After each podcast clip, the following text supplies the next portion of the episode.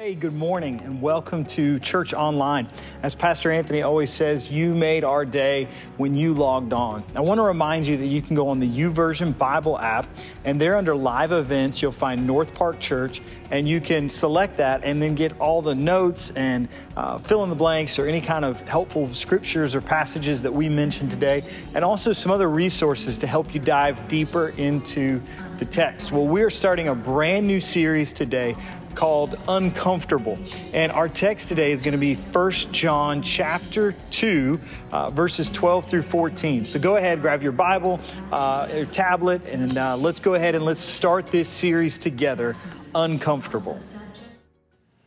Do you remember going to uh, Blockbuster to rent a video, or maybe it was Movie Gallery or somewhere else, but just that experience I realized the other day that my kids have never and most likely never will experience what that was like. But that was a big deal in our house. And so typically it was a Friday night when we would do that, and we would go to Blockbuster, and it would take, it seemed like at least hours because we'd start at the beginning and we'd go through, and there would just be these walls of VHS tapes. And, and, and there was an excitement about it, but there was also a frustration. Uh, if a new movie came out, um, you'd have to get there early because sometimes if it wasn't behind the, the, the, the cassette there or the VHS that meant they didn't have it.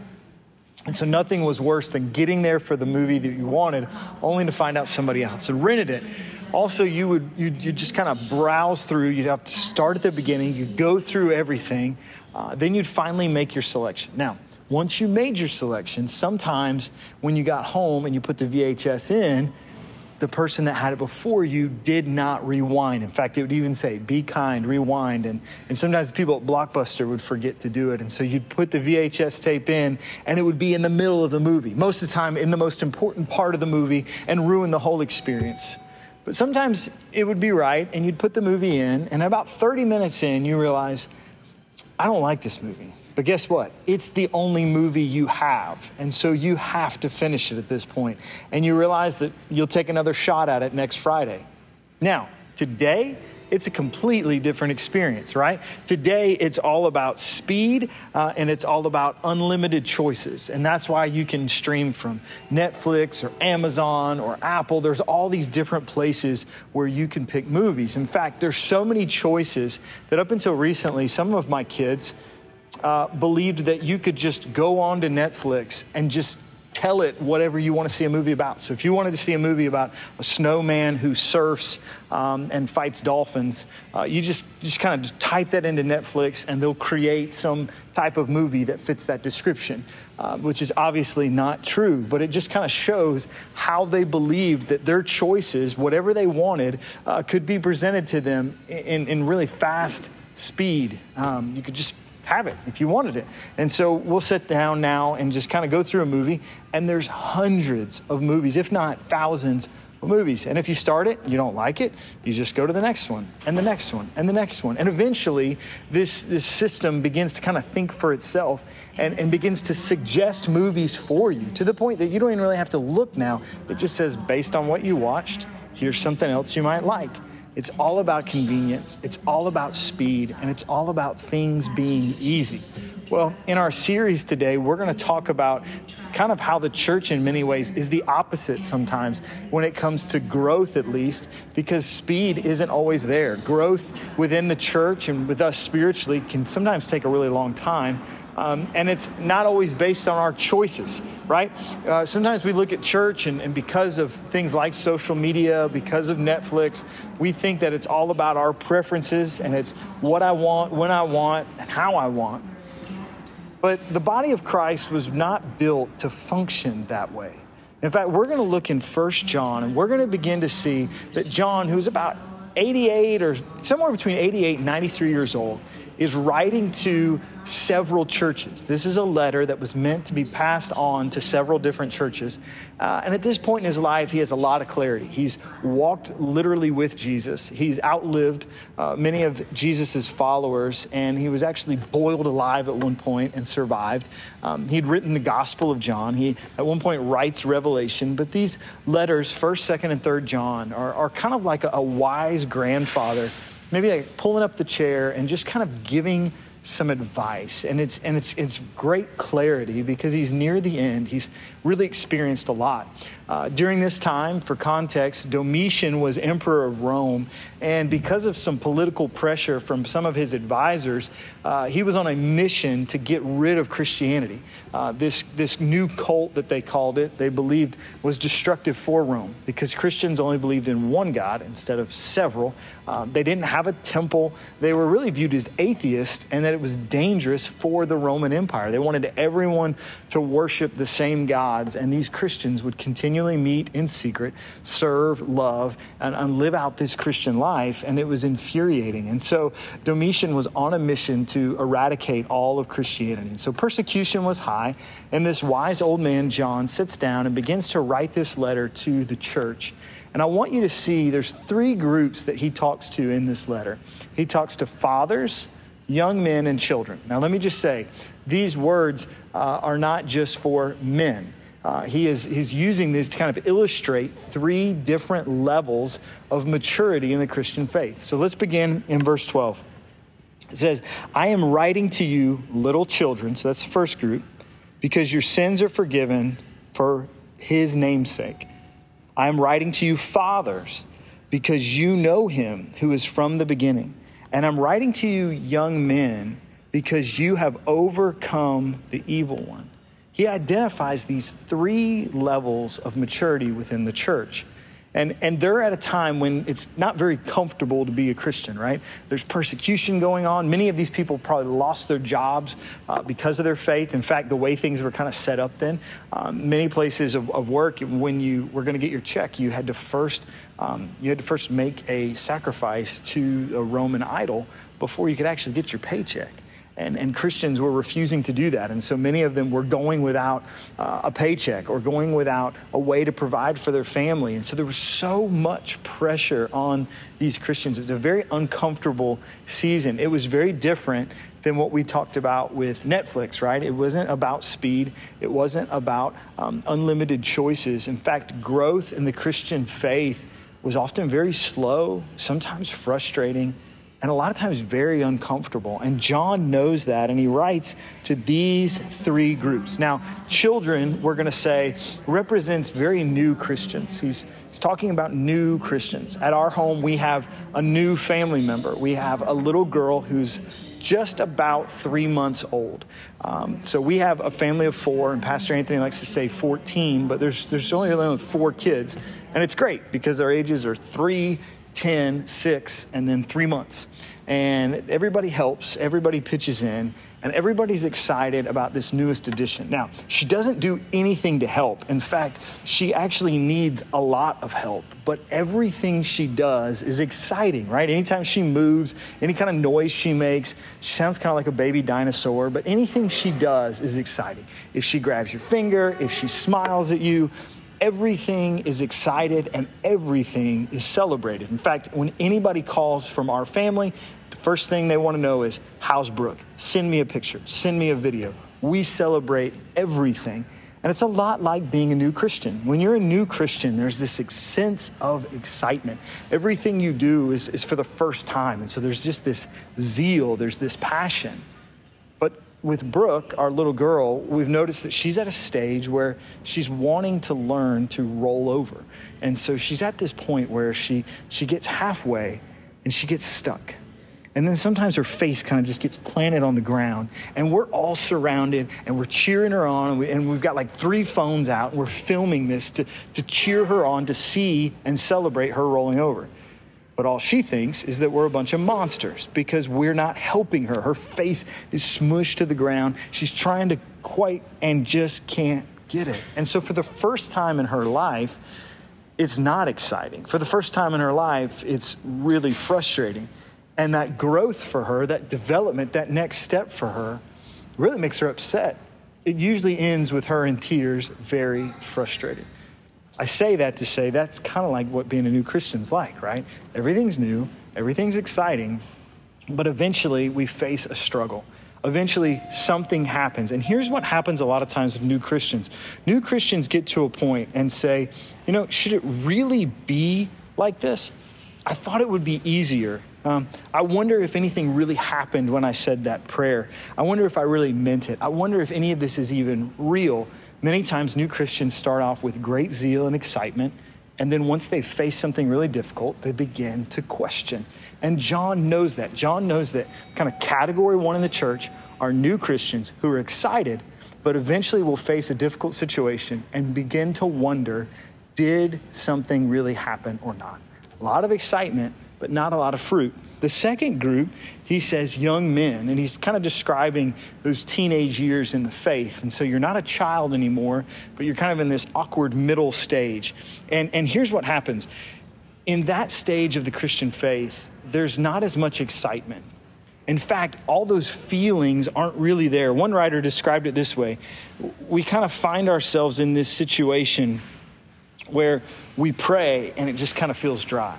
We go to worship and it feels like no one's there. There's this sense of pressure, there's this sense of what needs to happen next, and it's not happening. And I just feel like I can't get to where I used to be. Like when I was a new Christian, it was exciting, but now everything feels dry, and God feels so distant. And here's what we do very often, God will give you a lot of energy and great feelings when you're a new Christian to draw you near. But as you mature in your faith, sometimes He will pull back those feelings in order to get you to see that really what you loved and what you began with was your love for those feelings and those emotions. You were really trusting your feelings more than you were trusting Him. And so He'll allow us to go through seasons of growth where we really don't feel as much as we used to. The excitement is not quite there. And we begin to think, think things like this Why does he seem so far away? Now, why, why, doesn't, why isn't he close to me? Why doesn't it feel like my prayers are being answered?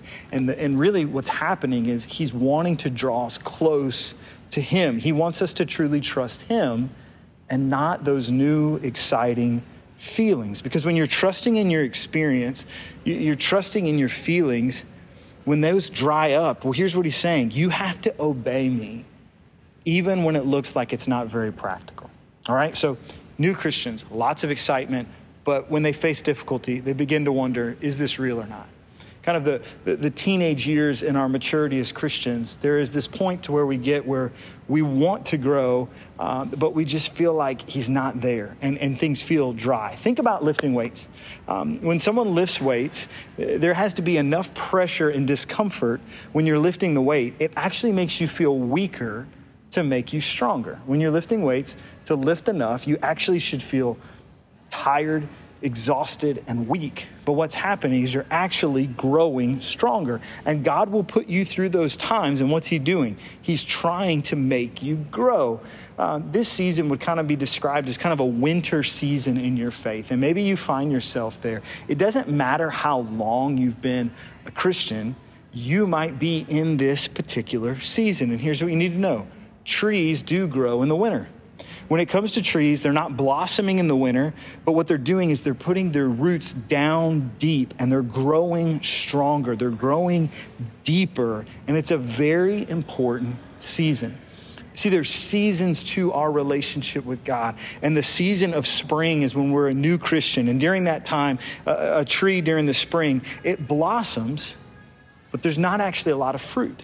Think about that. New Christians, lots of excitement, but really not a lot of fruit. Then there's the winter season of our faith. And this is a season where there's, there's no really there's no blossoms.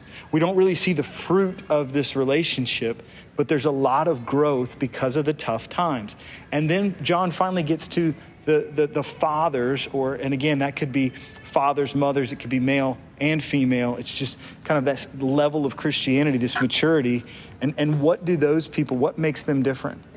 What makes a mature Christian is they're able to recognize the season they're in. That sometimes they're in the season that feels like spring, that feels like that new faith where there's so much blossoming and there's so much happening and there's so much excitement and passion and worship. And, and when we go to church, we just feel this, this excitement. Then they also recognize there's seasons of winter where it feels like God's distant, but He's actually drawing us closer and we're growing. We're putting our roots down deep. And a mature Christian is able to understand there's a spring season in my walk, there's a summer season where there's both there, there's actually fruit, and we see, wow, I've really grown in this particular area. And John, this wise old man, is writing to the church, and he's saying that the church should be a mixture of new Christians and maturing Christians and mature Christians. And that something very sacred and important happens when we come together and worship.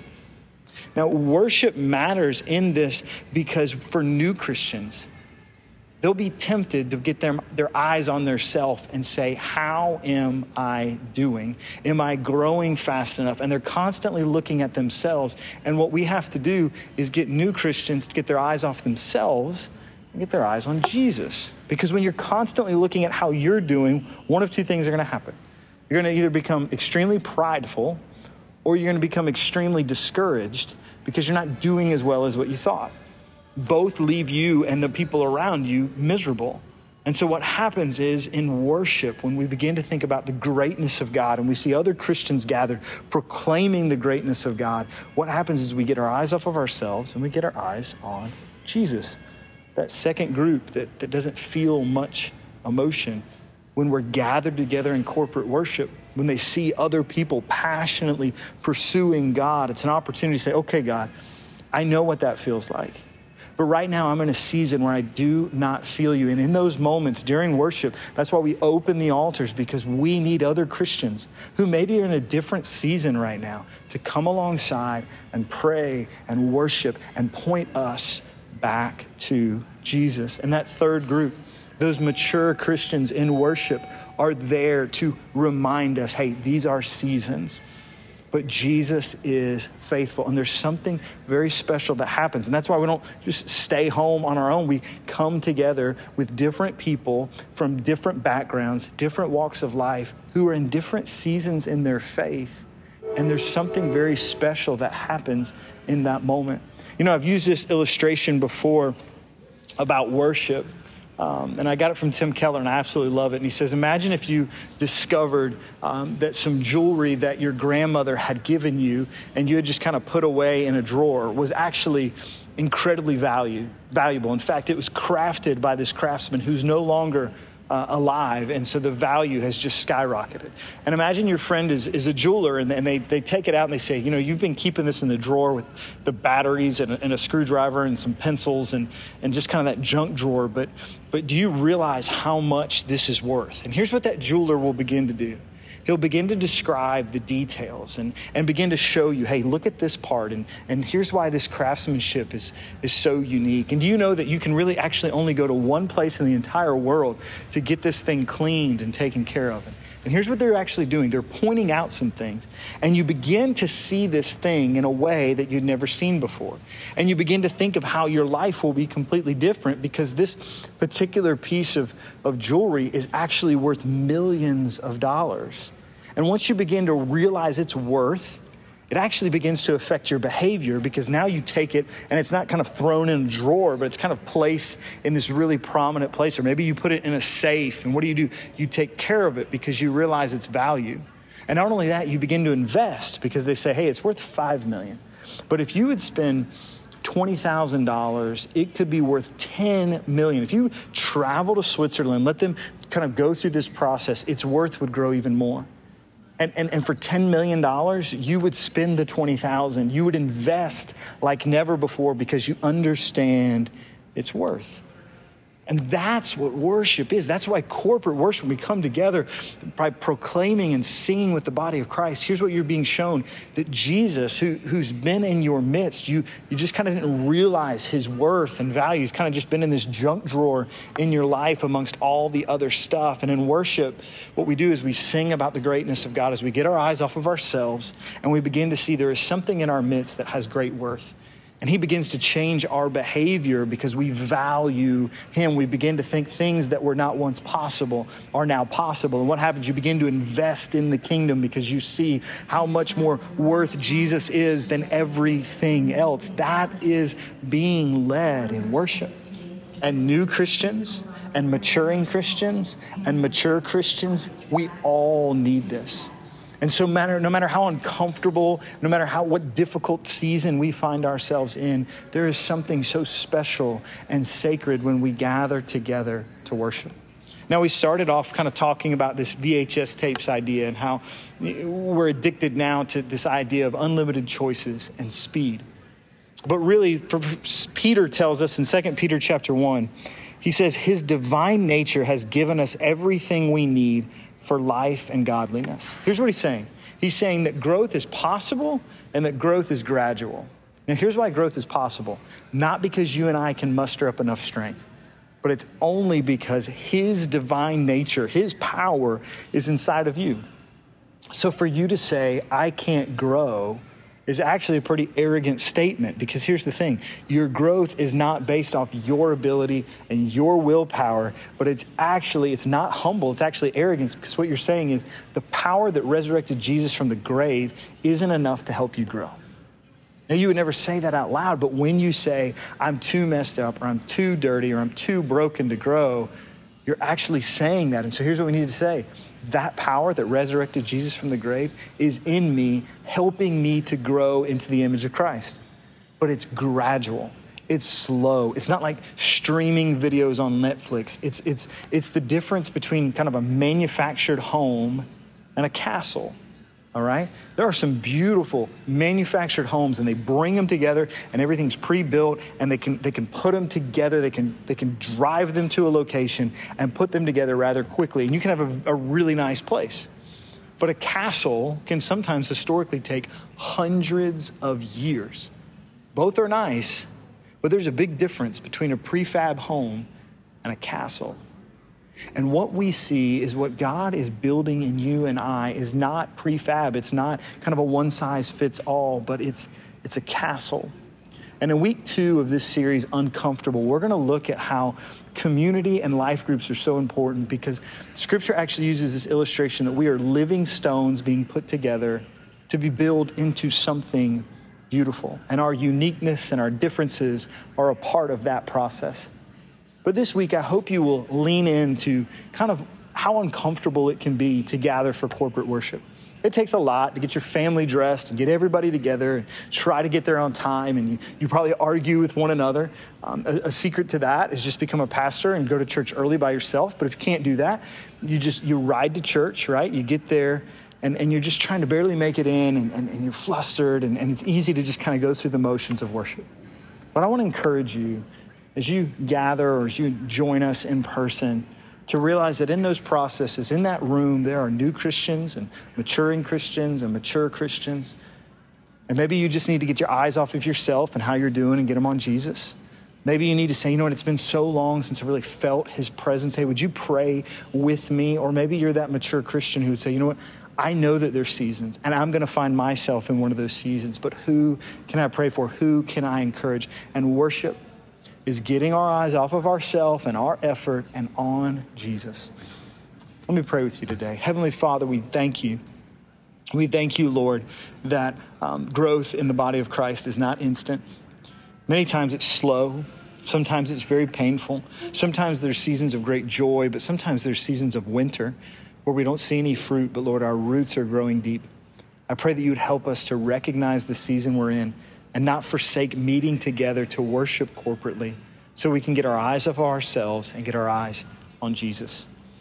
Lord, I thank you and I pray that everyone would have an opportunity to confess you as Lord. If anyone is watching today that has not made you Lord of their life, I pray that they would confess their need for you and their trust in you, in your perfect work. You lived the life they should have lived, and you died the death that they should have died. We thank you, Lord, for this opportunity to gather online, but also, Lord, the importance of meeting in person, worshiping together. It's in your name we pray. Amen. God bless you and have a great week.